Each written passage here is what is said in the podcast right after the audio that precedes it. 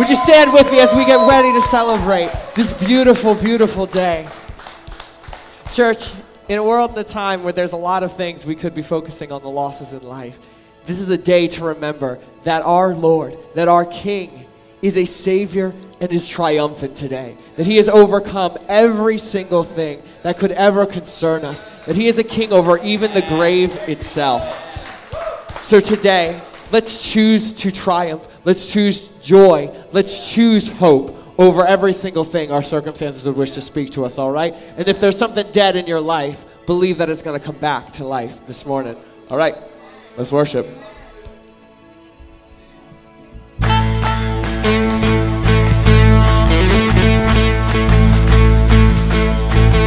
Do you see what I see? What I see? I see lightning, I hear thunder. Something stirring six feet under. Dead things coming back to life again. I believe there's about to be another resurrection.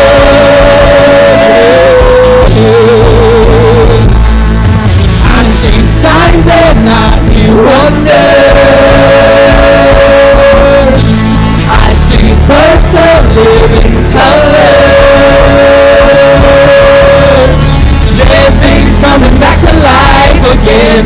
I believe there's about to be another resurrection.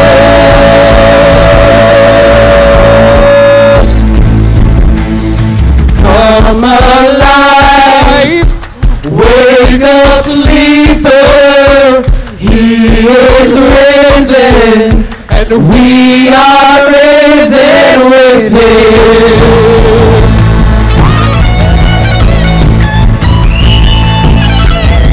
Hallelujah, it is finished. See the way, nobody in there. Things coming back to life again. I believe there's about to be another resurrection. Resurrection. Come alive. Wake up, sleeper.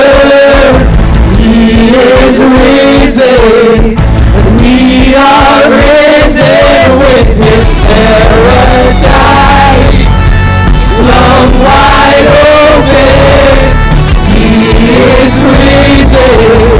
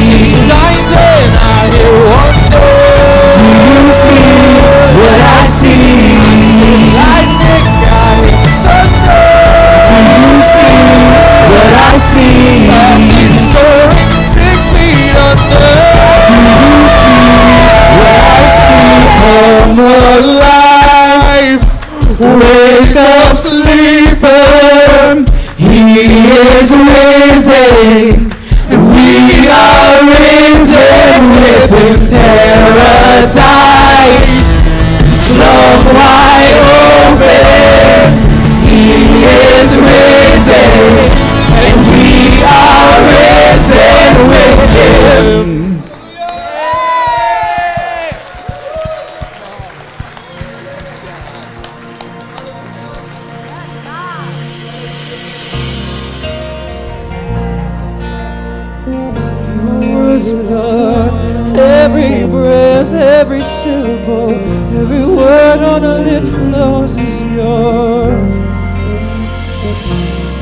Spoke those words, let there be light, and it was oh. And in that same breath, the stars fell in line.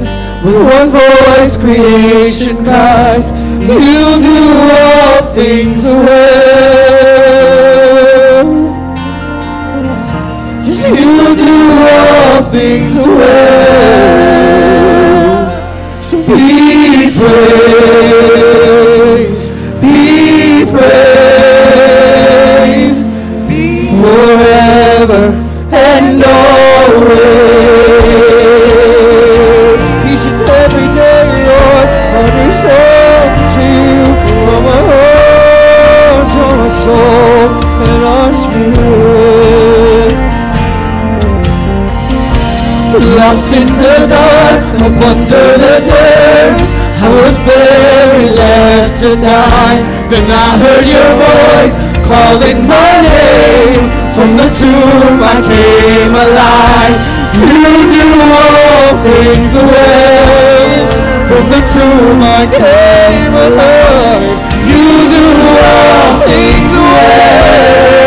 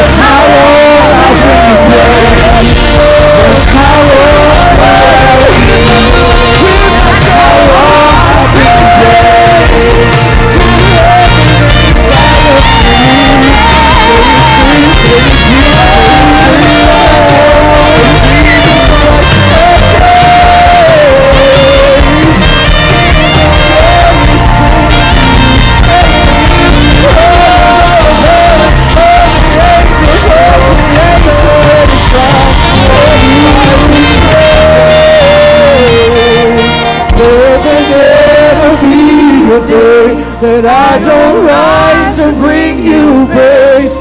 Hallelujah.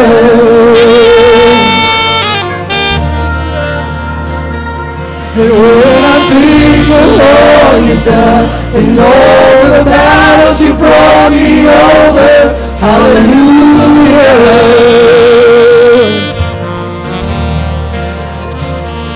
And how he never let me fall. Now unto him able, hallelujah. He never let us go.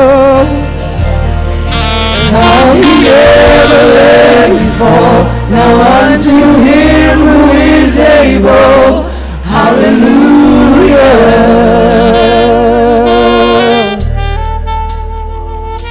And when I think all you've done and all the battles you brought me over, hallelujah.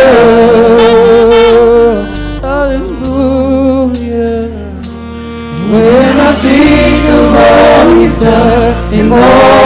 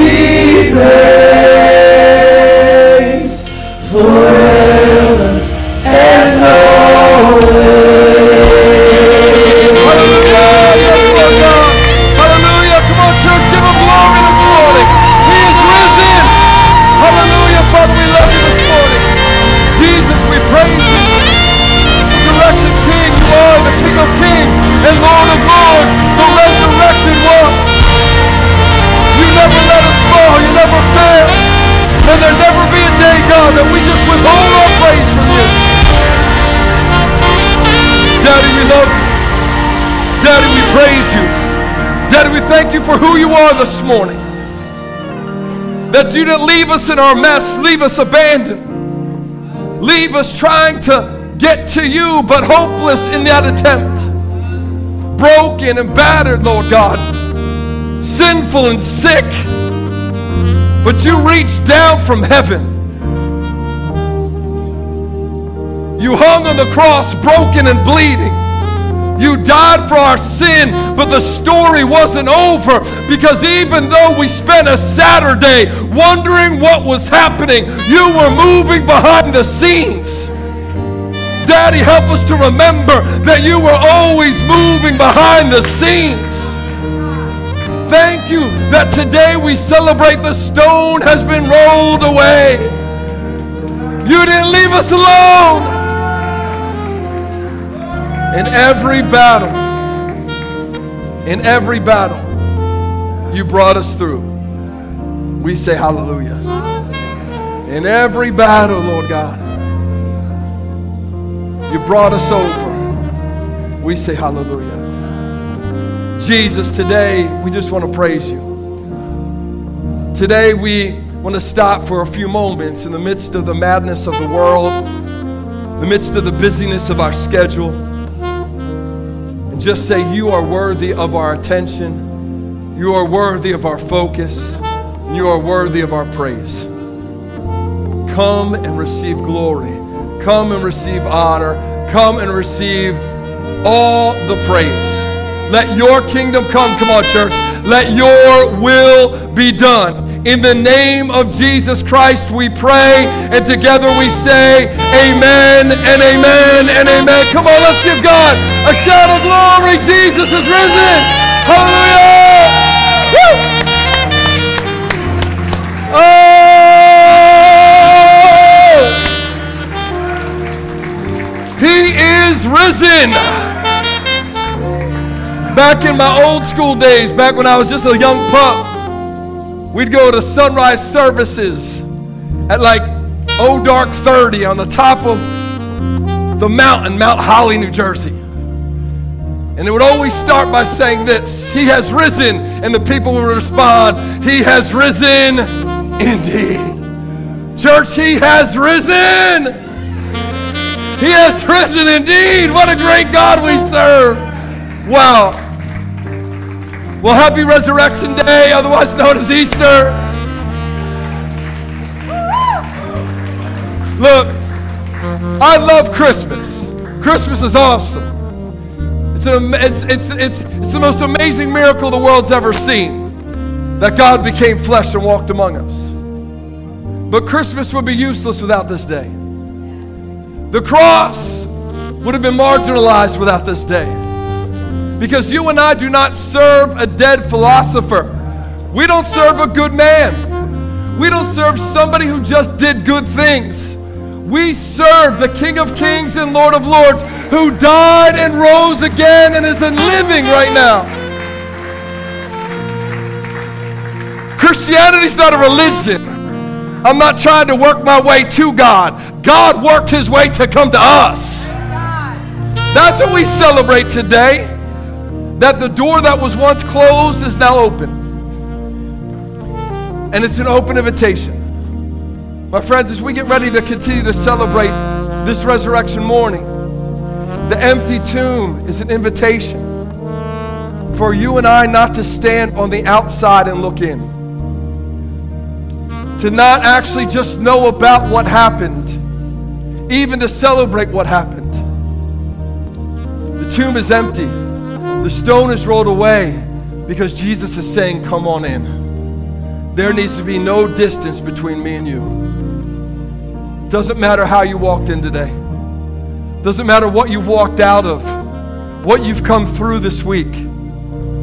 The only choice that we have today is do we want to worship from the outside or are we willing to come on in? To say thank you because he's worthy of our praise. I want to just take a moment to welcome you, to thank you. Thank you for coming out to Connect Church. If this is your first or second time, welcome. Thank you for being here with us today. It's an honor to have you this morning. It really is. Thank you for braving the geese. We obviously live in a wildlife sanctuary now outside. It's craziness. But look, if this is your first or second time, there's going to be a, a a QR code up there. It's actually all around this building. It takes you right to just a site that you can learn more about church, and we'd love to know a little bit more about you. It says how to get connected in there. Just let us know that you are here. Let us know how we can pray for you. Because for us, it's not about a service. For us, this isn't simply about a moment that we get together on a Sunday morning. This is about life together. And I tried to do life by myself. I'm sure many of you have too. Doesn't work out very well, does it? We need each other. We need, that's what church is. We need each other. So thank you for being a part of it this morning. What a great day to be in the house. The angels say this Why are you looking for the living among the dead? He is not here, he has risen just like he said. My God is not a liar.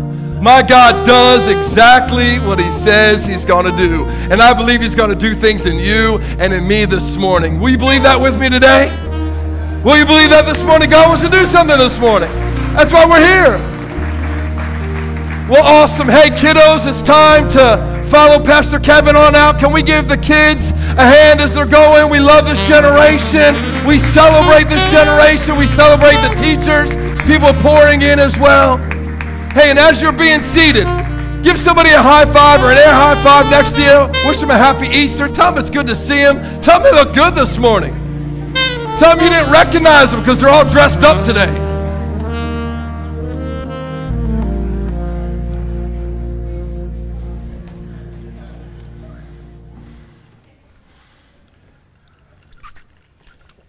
People are like, Pastor, I don't recognize you. You, you, you, you've got a jacket and a shirt on. oh, this is my favorite day of the year. Danielle can tell you, I get up in the morning and I am like, I'm, I, am I'm juiced. And it's not because we're having service, it's because, man, to be honest, there are days in my life that I just give up hope. There's days in my life it's really hard to see the light in the midst of the darkness. But today, today I have no choice. Today I am reminded that there is always light and that darkness has no power to win.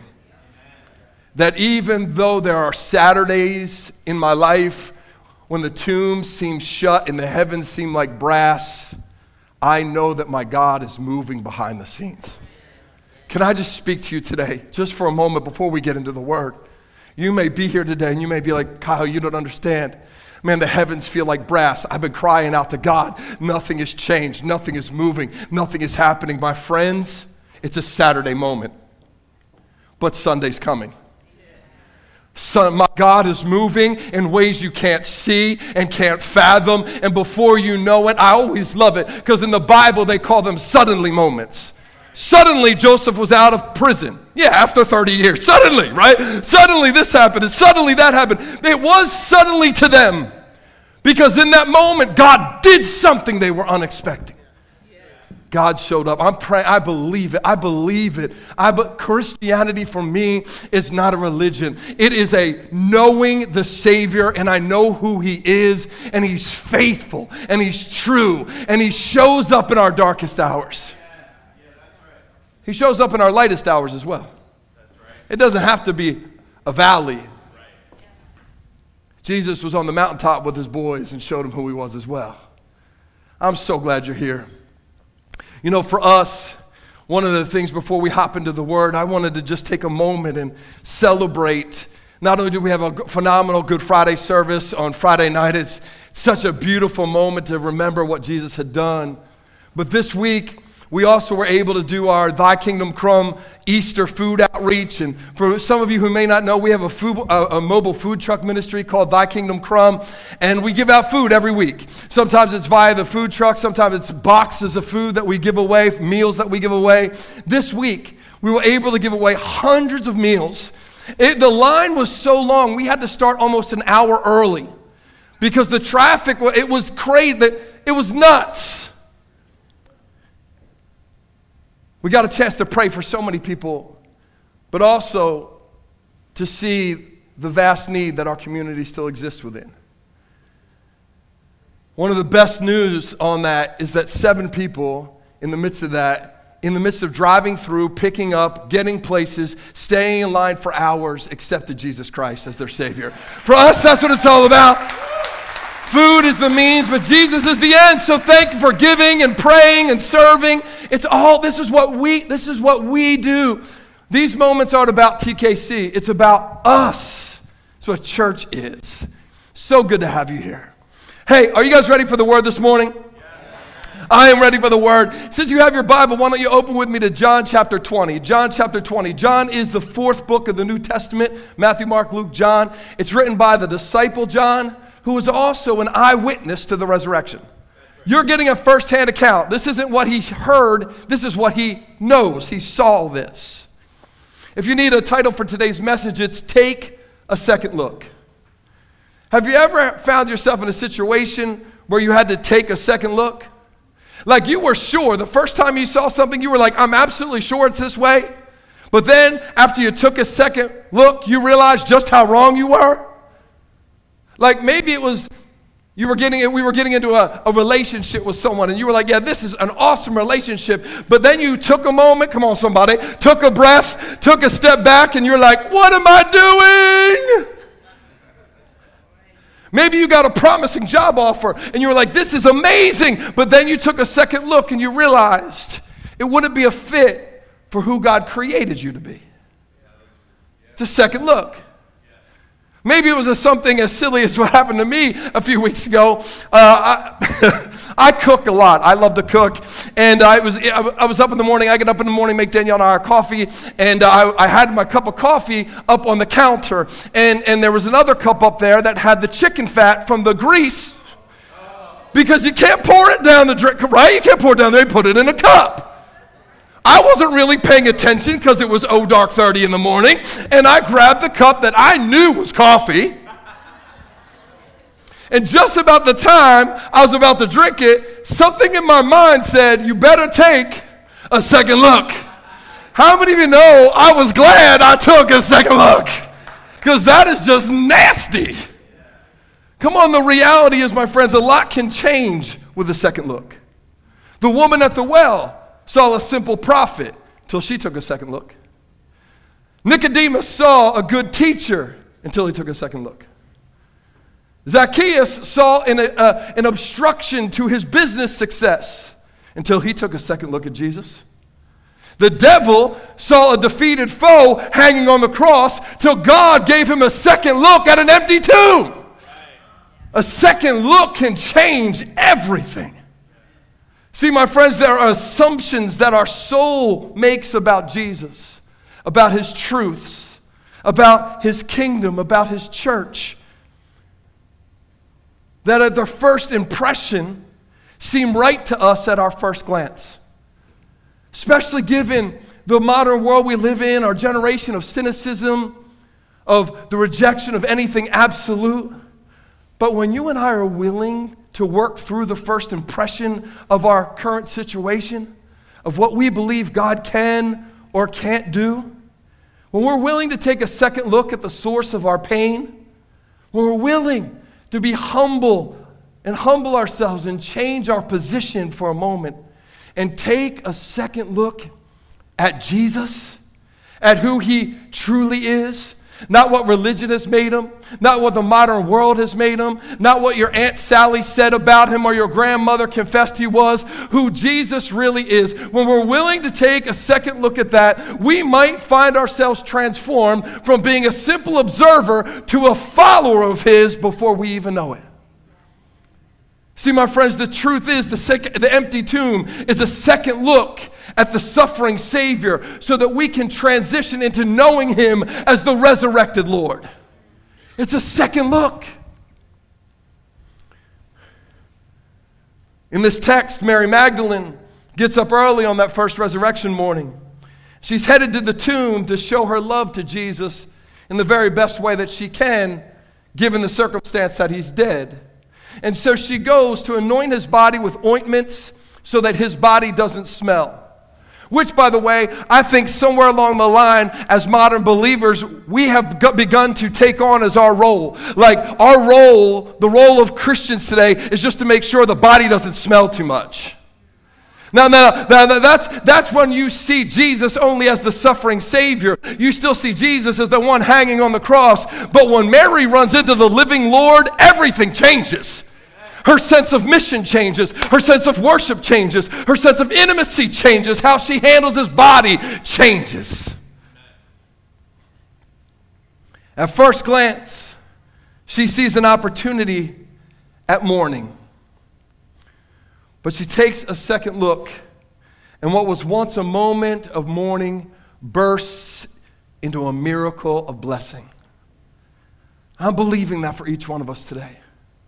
I'm actually want to invite each of us, no matter how many times we've heard this story, no matter how long we may have known Jesus, to maybe take a second look this morning at His majesty, at His love, at His power, at His faithfulness, at His compassion. Maybe, just maybe, no matter how many times you've heard it, no matter how long you've known Him, what could happen if you and I would just take a second look at Jesus?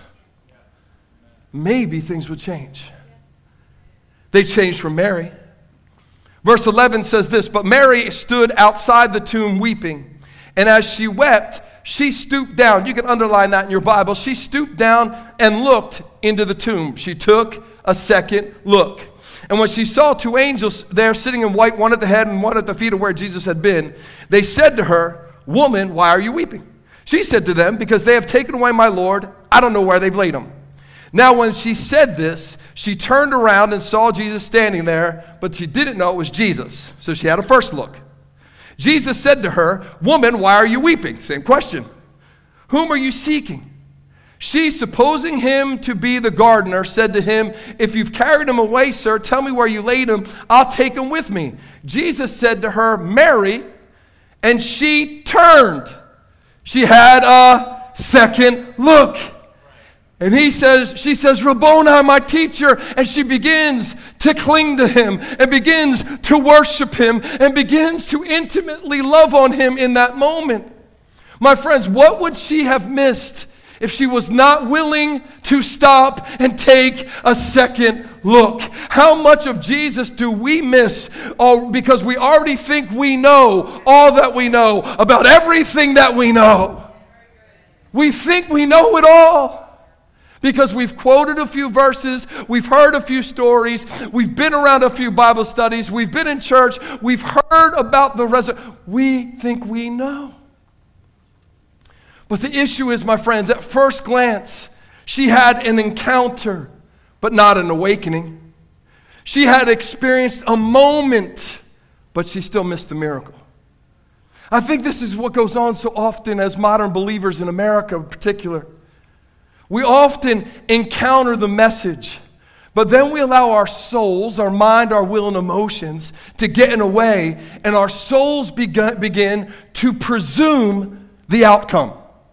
We begin, begin to presume the outcome of that message. The issue is we've learned, I think, especially as American Christians, we have learned to live off of moments. The moments of a good sermon, the moments of a great service that got me excited, the moments of a breakthrough, the moments of a blessing, the moments of a healing. But we miss the miracle of living a life of intimacy with the resurrected Jesus. She had a moment, but not an awakening. I think the challenge is like Mary, at times we get locked into the presumptions that we make about God, the presumptions we make about His truth about the, rea- the seeming realities of our situations, the presumptions of our limitations that we have accepted because of our situation. We make presumptions that limit how we see life. Look at Mary. What does she say? He couldn't have risen from the dead. Couldn't. Her presumption was, couldn't have risen from the dead. Even though the word said he was going to rise from the dead, even though he had told her time and time and time again, well, you know, I'm going to die. They're going to bury me. Three days later, I'm going to rise from the dead. Her presumption turned around and said, someone must have taken the body. Which, by the way, is, the, is exactly what the enemy was trying to sell to the world and is still trying to sell to the world. Matthew 28 13 says that the guards got paid to say that the disciples moved the body. See, my friends, so when we make presumptions about the Word of God, we, are act- we actualize the devil's plan to marginalize the work of God in our life. When we make presumptions about the Word of God, we actually marginalize the work of God in our life. Why? Because our presumptions become our limitations. I can't believe beyond this point.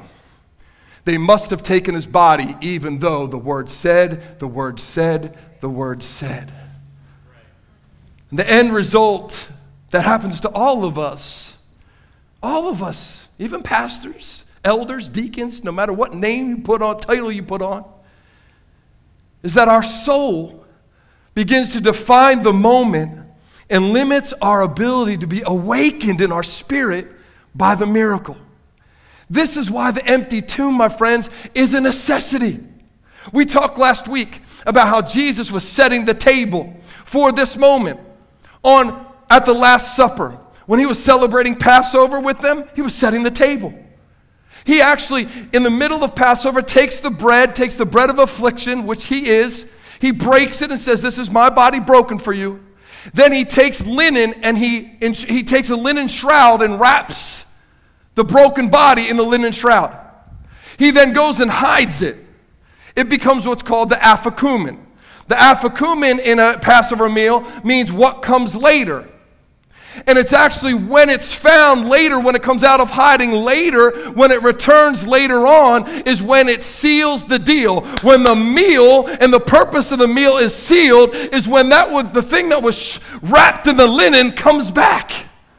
He was trying to stir them up so that when they saw the grave and the linen inside, he was trying to stir them up to remember, I already told you I was coming back to seal the deal. He's trying to stir their memory back to Ezekiel 37 in the valley of dry bones. When the Spirit begins to move and dead things live again, and the dead things become an army of the Lord. Why? Because he had already told Joshua when Joshua was leading the people into the promised land, which is a picture of the abundant life of a follower of Jesus. He said to Joshua, Don't worry, I'm the commander of the Lord's army. That's what motivated the psalmist in Psalm 68 18 to say, when the Messiah comes and he ascends, he will lead captives in his train. He will pull us up from out of what we were in. He's trying to stir up for them what, he's, what God's already said about him. But our presumptions limit our perspective on the miraculous. But our presumptions limit our perspective on the miraculous. And the reality is, my friends, that it's not until she changes her position and stoops down. I love this Greek word for stoops down. It actually means to bend down in order to look intently at something. To bend down to look intently. She's not just changing her position, she's changing her perspective. And when she took a different look, when she changed her position and perspective, the second look awakened worship in her that enabled her to overcome the limitations of her presumptions. By the way, this is what the word says in Psalm 113 that God does for you and I in order to increase intimacy. The Bible says God stoops down so that he can be with us. Isn't that what Jesus did when he humbled himself? And he took on human flesh and he changed his position so that he could change our perspective on God? Why? Because no one had ever seen the Father. But Jesus said, If you've seen me, you've seen the Father, because I and the Father are one. That the incarnation is God stooping down to change position and perspective of life. It's why James, the brother of Jesus, writes in James 1:25, whoever looks intently, same word, stoops down into the word of God and isn't just a hearer of it, but actually does it, they will live a blessed life. My friends, there's a blessing and a breakthrough in the second look. There's a, ble- come on, I don't care if you've never known Jesus or if you've been walking with him for 70 years. There is a blessing this morning in the second look at Jesus. And the truth is, however, church, the blessing is found in the knowing, not in the presuming, but the knowing of the resurrected King.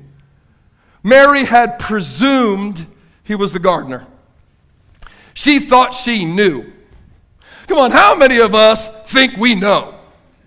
I know, I know, I know what the real deal is. I know what the outcome's gonna be. I know how things really are, Pastor. Until, come on, somebody, say until, right? Until. I don't know if you've ever done this, but I did this a while ago, it was a couple years ago. Um, I was staying in a hotel, and uh, I presumed that the white substance in the container next to the coffee maker was sugar. I presumed I knew it was sugar until I actually drank my coffee and realized it was salt. I thought, come on, somebody, I thought I knew because experience, logic, understand. Who would put salt in that? I don't know who would, but they did. I thought I knew until.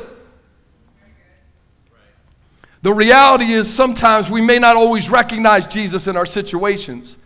She didn't recognize him, but it doesn't sh- stop him from showing up. But it does stop us from worshiping him in those situations.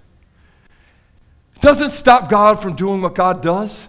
God's going to bless you. God's going to move. God's going to do what God does because He's a good God, because He's faithful. He'll never leave us, He'll never forsake us. It's not, it doesn't stop God when we don't recognize Him, it just stops us from worshiping Him, from being grateful, for being thankful, for being intimate with Him.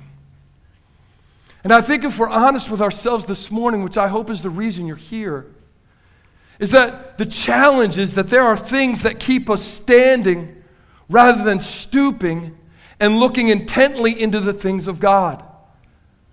That keeps us in our limitations of presumptions. We can see it all through the resurrected event. The event of the it's all it's all through there. Mary's grief had kept her standing outside, unwilling to take a second look. And I get it.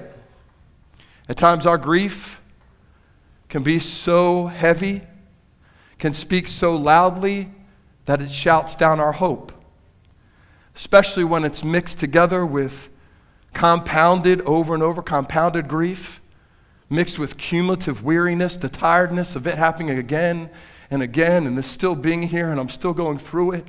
I get it. It can keep us on the outside.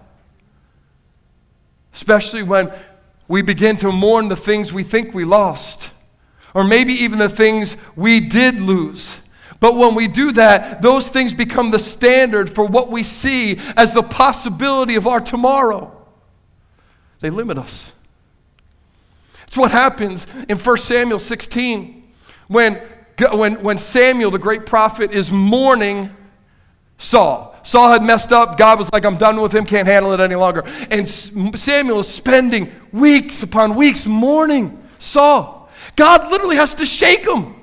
And he comes and says, Why are you mourning Saul? I'm trying to do something new in Israel. I'm trying to act. I found a king after my own heart. Stop mourning.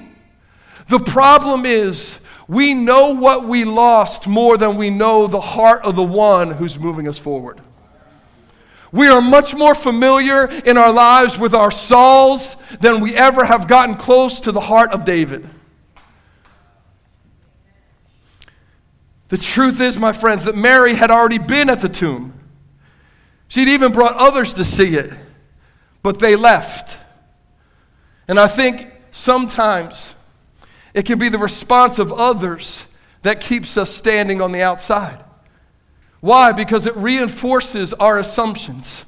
Because we believe that they are agreeing with our assessment of the situation. When they left with no hope, certainly we shouldn't have any hope.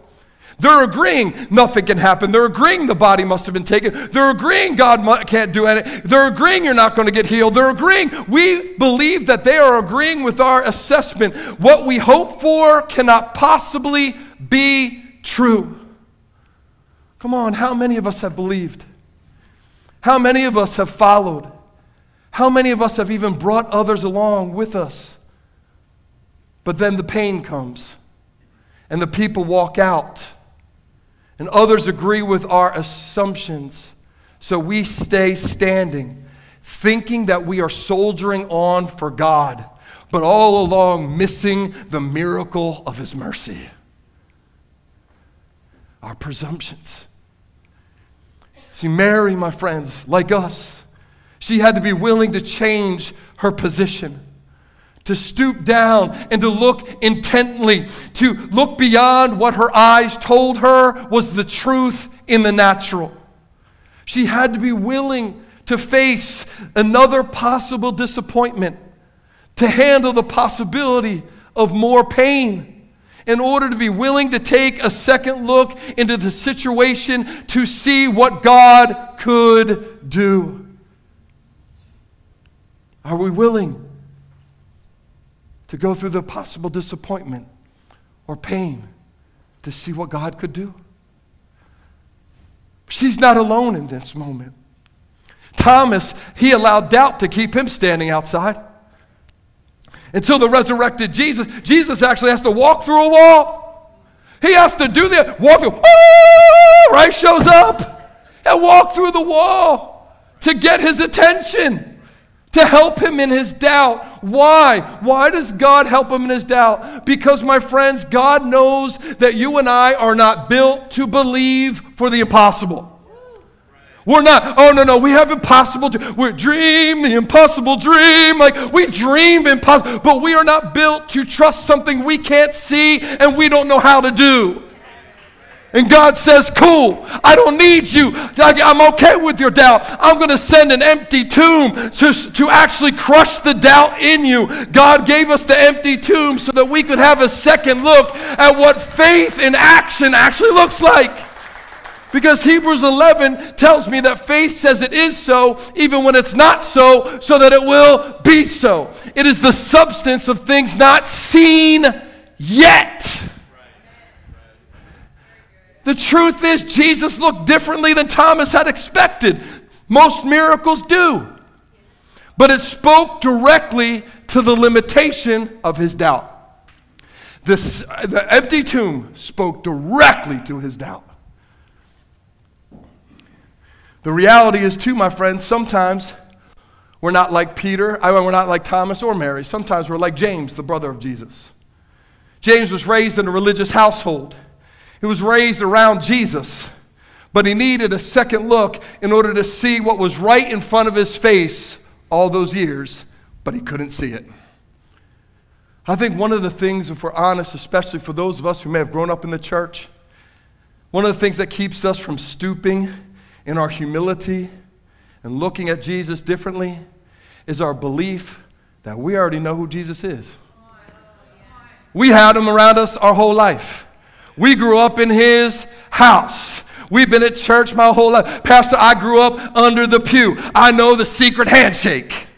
You know what the secret handshake is, right? It's like giving the open heart, then it's a little wave, and then it's shooting the bow and picking the grapes, and then it's a little charismatic jig. That is the secret handshake. You've got it now, you know. I know who Jesus is, I'm good. Really? Because 1 Corinthians 15 7 says Jesus, the resurrected Jesus, showed up to James. They name him by name. Why? Because if the brother of Jesus needed a second look, God knew you and I would too. Because the Jesus we knew may be the suffering Savior, but He is now the resurrected Lord of all. My friends, we need to keep taking a second look, and a second look, and a second look, and a second look. And every time our pride rises up, it says, I got it figured out. We need to get on our knees and say, God, forgive me. Give me a different look of Jesus. It doesn't matter whether you are raised under the pew, it matters that you are raised to be pure worshiper of Jesus. How about Peter, the rock, the mighty one? Hallelujah. He had come to the tomb. He'd even had time and taken time to stoop down. He even saw the linen folded up, which he should have remembered was an afikoman. He saw the empty tomb but he missed the miracle. You and I can take a second look and still miss the miracle. Why? Because the truth is, we can take a second look and still see it through the lens of what we have done to disappoint God. Maybe worse, what we have done to disappoint ourselves in trying to not disappoint God. and we miss the message of God's miraculous grace in the empty tomb. This is why, come on, Peter is like, I'll never deny you. I'll die for you. They'll never take you, not as long as I live. And then a little girl, a little girl near a campfire gets this big bad Peter to deny Jesus. This is why Jesus shows up again and again and again and again to Peter. At least four different times, Jesus shows up just to Peter until he finally gets it through his head that God loves him enough and accepts him to be intimate with him. Come on. How many of us are hard headed? How many times how many times does God have to do the same thing over and over and over? Hear the same sermon over and over and over and get the knock in your head over and over. Finally, we get thank God God is persistent. Thank God he passionately pursues you and I. Thank God he doesn't give up on our knuckleheadedness. Like, come on, if you got no other reason to praise, somebody should have stood up and said, Thank God he's persistent in his pursuit of me. I praise him. It takes four times to tell them that guilt and condemnation are part of the old covenant, but the resurrected king has come to give us a living hope. Before Peter can write it down and actually get it, where he writes it to everyone and says, Look, praise be to God in 1 Peter 1 3. Praise be to God who through the resurrected Jesus has given us a living hope into an inheritance that will never perish, spoil, or fade. This morning, my friends, we need to ask ourselves what shrouds our eyes from seeing Him in our daily situations? What keeps us in the presumption that this is just the way things are. Unwilling to stoop down, to humble ourselves, to take a second look. Is it the things in the natural, like the stone that seems so immovable in our life? That unmovable boss, that unchanging spouse, that empty bank account, that unrelenting doctor's report? Or maybe, like Mary, it's the shroud of mourning, mourning your past, mourning what could have been. The shroud of sadness or of guilt or of condemnation, the things lost or hope displaced. Come on, my friends, do you know that morning the ladies went to do their duty at the empty tomb? They went to do what was right and anoint his body. They went to deal with their grief and loss in the best human way possible. But God had a different plan. Thank God that He does not, he does not rely on you and I to figure it out, to work through our own loss, to travel and journey through it on our own. God has a different plan, my friends. It requires a second look, a second look at intimacy with Jesus, a second look at intimacy with the resurrected King. Come on, the reality is God didn't need to give us an opportunity for a second look. Death, sin, and hell were already paid for at the cross.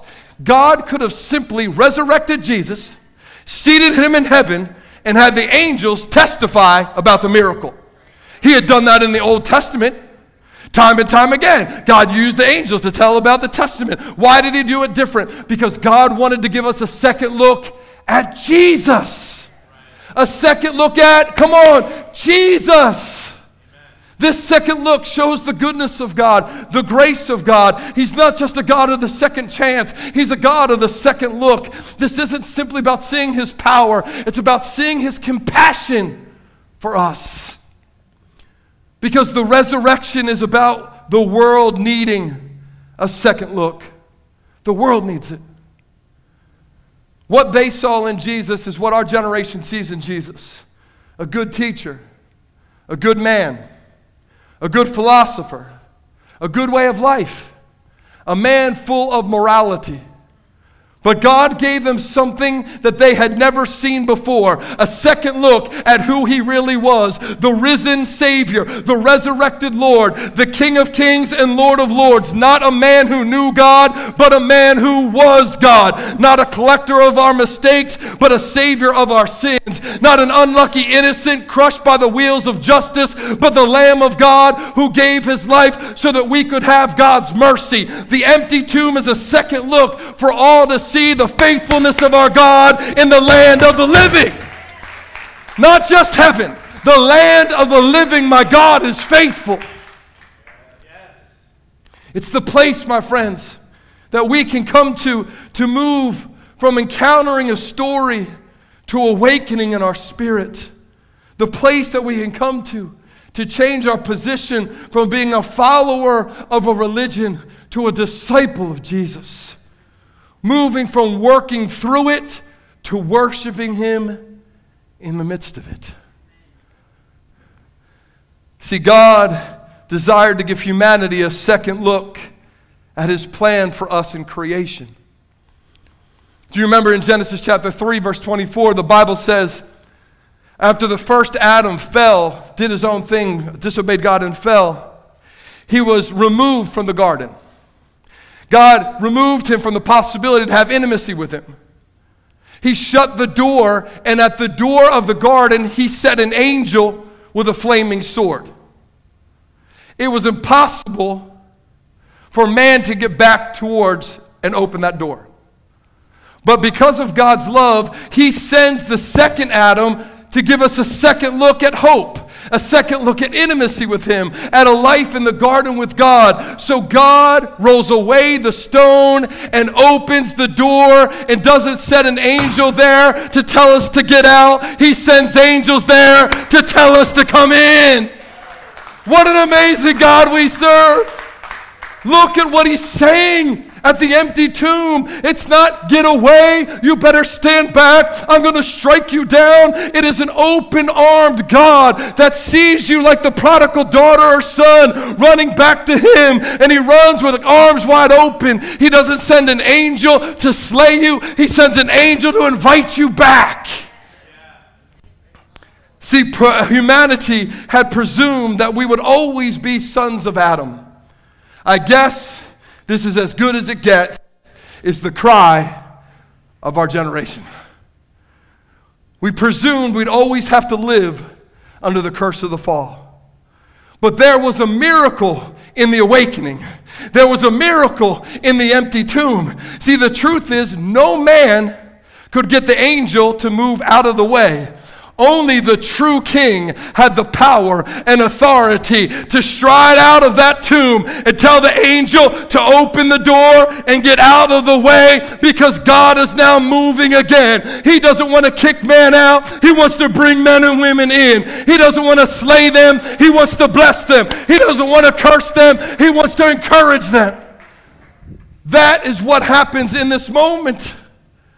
The door that had been closed because of the fall of man has been reopened by the resurrected man, Jesus Christ, the King of Kings and Lord of Lords. The door of intimacy with God to holiness you and I could never accomplish on our own. A door to a life filled with the resurrected power of the resurrected King. That is what the empty tomb is. That's what the resurrected King has created a second look at holiness, a second look at a relationship, a real one with God, a real God in a real way, living in a real world. Not woohoo, not crazy, not, not sequestered, secluded, but intimacy with a real God, living in this real world in a real way with real people. That's what the empty tomb says. That's why Jesus can say in John 10, verse 9, I am the door. The Father opened the door, and the angel invited us in. So maybe, my friends, it's time to stoop down, to humble ourselves a bit, to realize that if we're honest, we've made some pretty big assumptions and some pretty limiting assumptions about God, about His Word, about His church, about His will for our lives. And maybe, just maybe today, maybe we can take the invitation to take a second look at who He really is, at how far He was willing to go to get to you and to me, what He had to go through to break the chains that shackled us to cynicism and oppression and doubt and fear and shame and disbelief and fear and sin. Stop for a moment. Look what he did just to get your attention. Look what he went through just to let you know that even though your circumstance may tell you God doesn't love you, look at my actions towards you. The empty tomb deserves a second look. Jesus deserves a second look.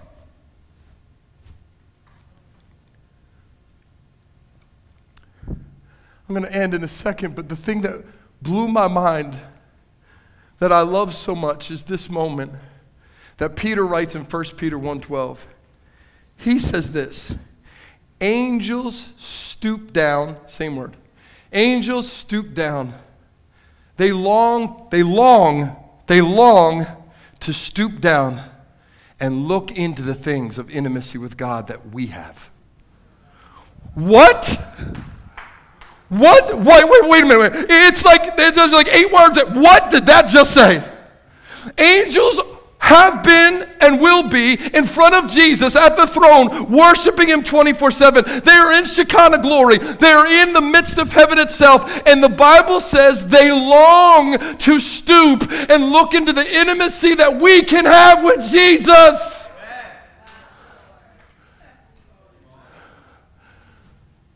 What a privilege God has given us today, church, to take a second look into all those things that heaven longs to look into. Maybe, just maybe, no matter how many times you've heard the story, maybe, just maybe, no matter how long you think you've known him, maybe, just maybe, no matter how much you think your past or what you've done disqualifies you from him, Maybe today, like Mary, we can just change our position for a moment. We could say, maybe I don't have it all figured out. I don't see it all right. I know because I've made so many wrong decisions that I thought were right when I made them. And maybe take a second look at what God was trying to tell us in this empty tomb. I'm not against you, my daughter, I'm for you.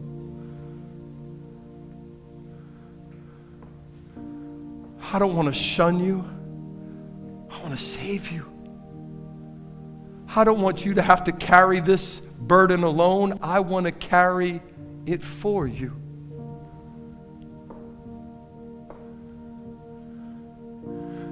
Me ask this last question before we go. Right now, right here, when you look at Jesus, who do you see? In your heart, truly, answer the question to yourself Who is He? What are the limitations that you've put on God because you presumed something about Him that He is not actually saying about you?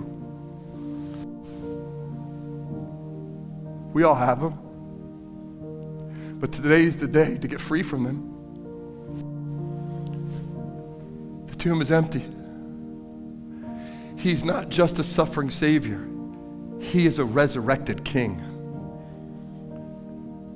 He doesn't want us to work through it, He wants us to worship Him in the midst of it. God, forgive me. I've done it my own way so many times, and I've got it wrong. Open my eyes to see who you are today. Let me understand that the empty tomb is not a story, it's not a moment, it's a miracle. And that miracle wants to awaken something in my spirit. So forgive me and fill me. Today I choose to walk through that open door. Come on, church, that's what we're going to pray right here, right now. This whole message, this whole moment, this whole empty tomb announcement has been an invitation to walk in. Don't stand outside.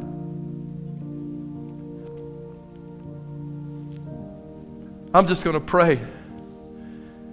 And I'm going to invite you to pray with me. And if you're here today and you can honestly say, you know what, I've, I, have i have known the story or I've known about Jesus, or maybe I, I've even known Jesus like Mary and Peter and James, Thomas did. But if I'm honest, I'm staying on the outside. I'm, I'm worshiping Him from afar. I, I'm not sure I can trust Him. I, I don't really know what God wants to do in my life. But then you heard this message today. You're willing to take a second look at His grace and His mercy and His love, His compassion towards you. You heard the truth that Jesus said, I am the door, and if you come into me, I'll enter into you. You'll find hope and salvation and forgiveness and life abundant. My friends, come in. Enter the door. Say yes to the invitation. Jesus has made it that easy. If we confess Him as Lord with our mouth and believe that what He did on the cross and in the resurrection was enough, the Bible says today will be saved. Today. Today, a new life will start today. And maybe Maybe you've been like Peter, man. You this is your fourth or fifth or 14th Easter service that you've been to in church because a friend here or a grandma there or an aunt brought you and keeps bringing you because they've been praying for you and they've been believing for you. My friends, just like Peter, it may have been the fourth or the fifth or the 55th time, but today is the day that you know that you know Jesus loves you. Jesus has opened the door for you and it's time for you to step fully in, not one foot in and one foot out, but to get inside the door to come on into the empty tomb and experience Him, this is the moment, my friend, to just say yes to Jesus. So we're going to pray. If that's you, come on, say yes. Say, Dear Lord Jesus, here I am today. I'm standing at your tomb. I thank you for rising again. I thank you for giving me a chance at hope. Today I choose to respond to your invitation and say, Yes, I'm fully coming in. I'm asking you, Jesus, to be the Lord and Savior of my life, to forgive me of all my sin, for all the times I've got it wrong. Shatter my grief, shatter my shame, fill me with your spirit Make me your child. From this day forward and forevermore, I choose to live full on for Jesus Christ. I'm not looking back and I'm not going back. I'm choosing today to live for your glory and yours alone. In Jesus' name, Amen and amen and amen and amen. Come on, give God some glory for changed lives today. Hope restored. Salvation found. Woo! Come on, Jesus.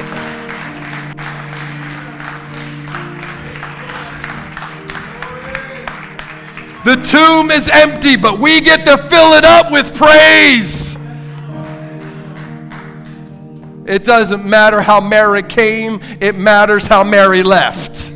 It didn't matter how Peter came, it mattered how Peter left. It didn't matter how Thomas thought, it mattered how Thomas left. It didn't matter how John came, it mattered how John left.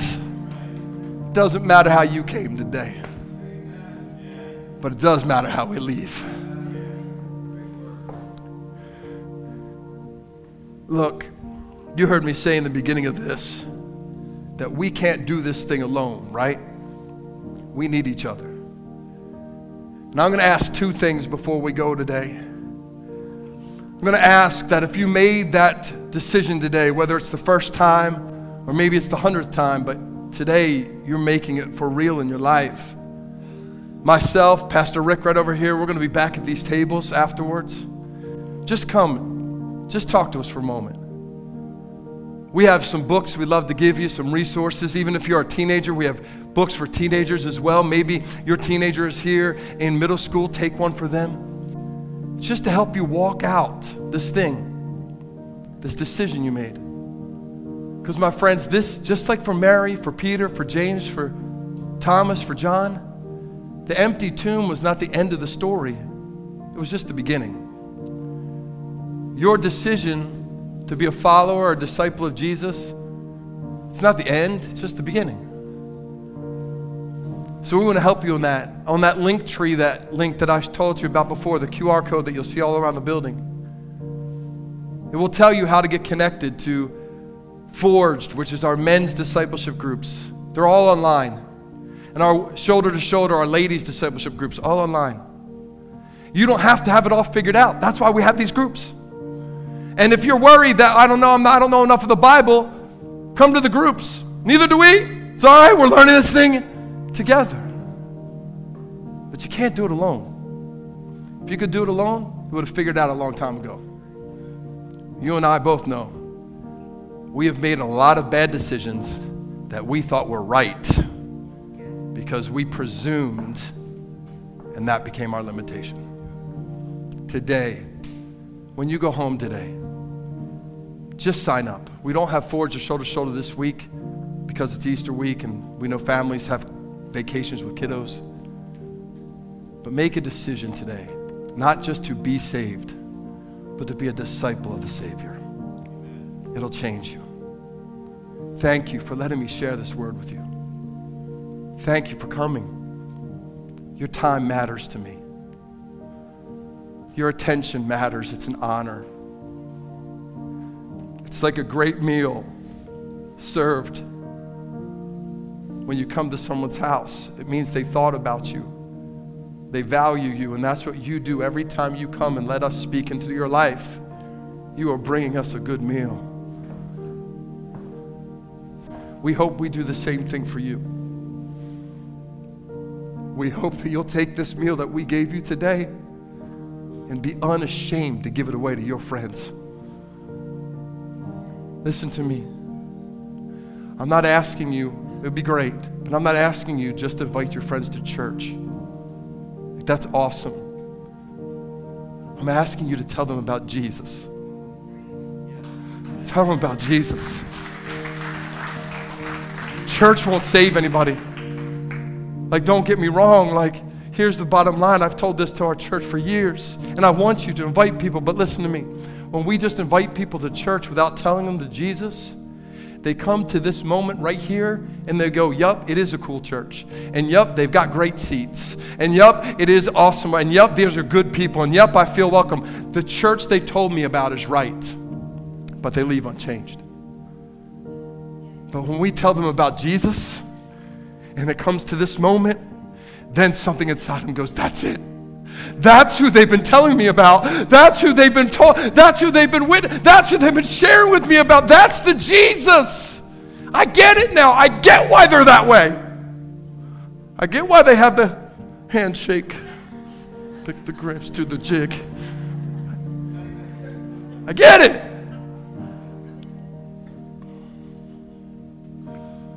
Before we leave, or as we leave, I'm going to encourage you to do one more act of worship, and that's just simply to give an offering to God. This is your church, this is your church home. We believe in tithe and offering because as you hear, we believe we want to make a difference in our community. And to be honest, that's how we do it. There's no secret fund. There's no millionaires funding everything that we do. It's men and women like us that say, Man, I've been changed and I want to be a part of someone else's change.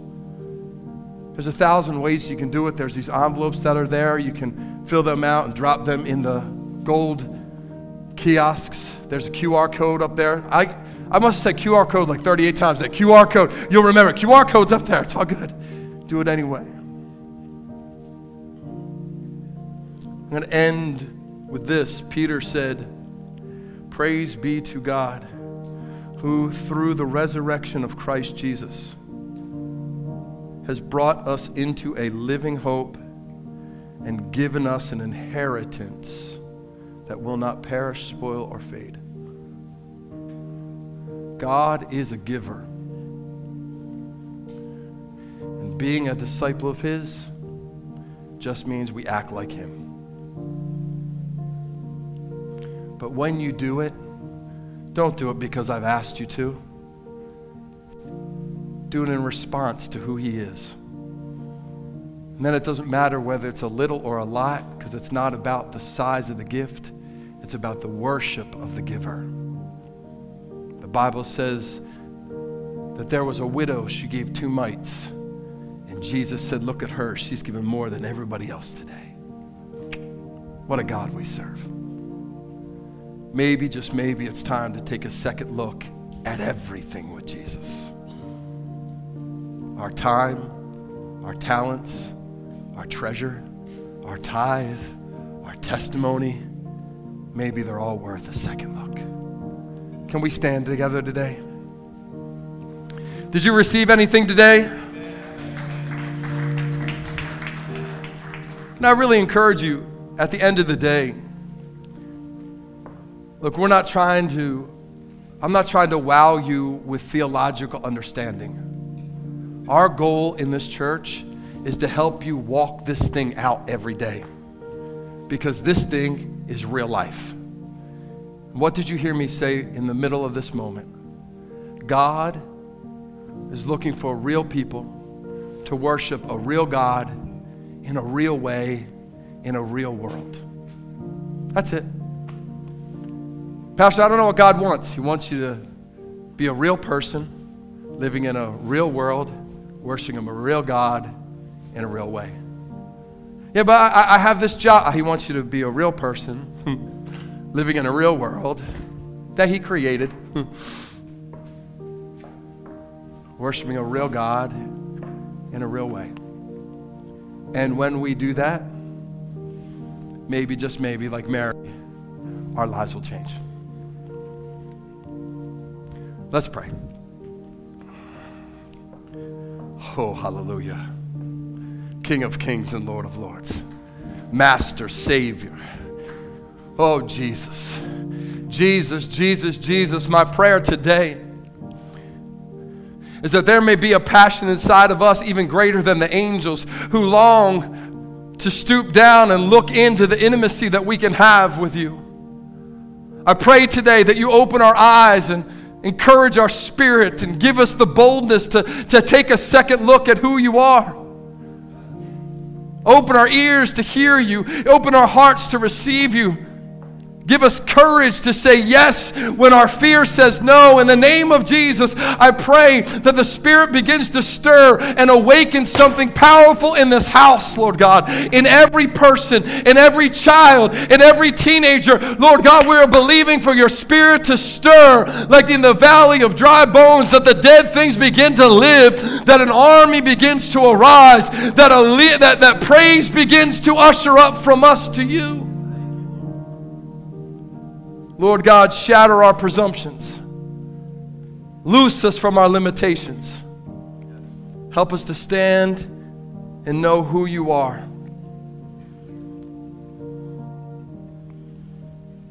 And, Daddy, if need be, like Thomas, come through the wall. Like Peter, come knocking time and time and time again to us who are hard headed, get it. Because, Jesus, what we really want is not to live in a good religion. to have just a better life. We want to know you and the fullness thereof. Holy Spirit, move. I pray a blessing on every person in this place. The resurrection power of the Holy Spirit to fill us. The glory of the King surround us. That He will order our footsteps as He orders the footsteps of the righteous. That His Spirit may proceed before us and His miracles may follow us. And that His goodness and mercy may hunt us down. That we may worship Him with everything we've got and be all in. In the name of Jesus Christ, I pray. Amen and amen. Amen. God bless you, church. Happy Easter. Happy Resurrection Day. We'll see you next week. It's going to be a great service.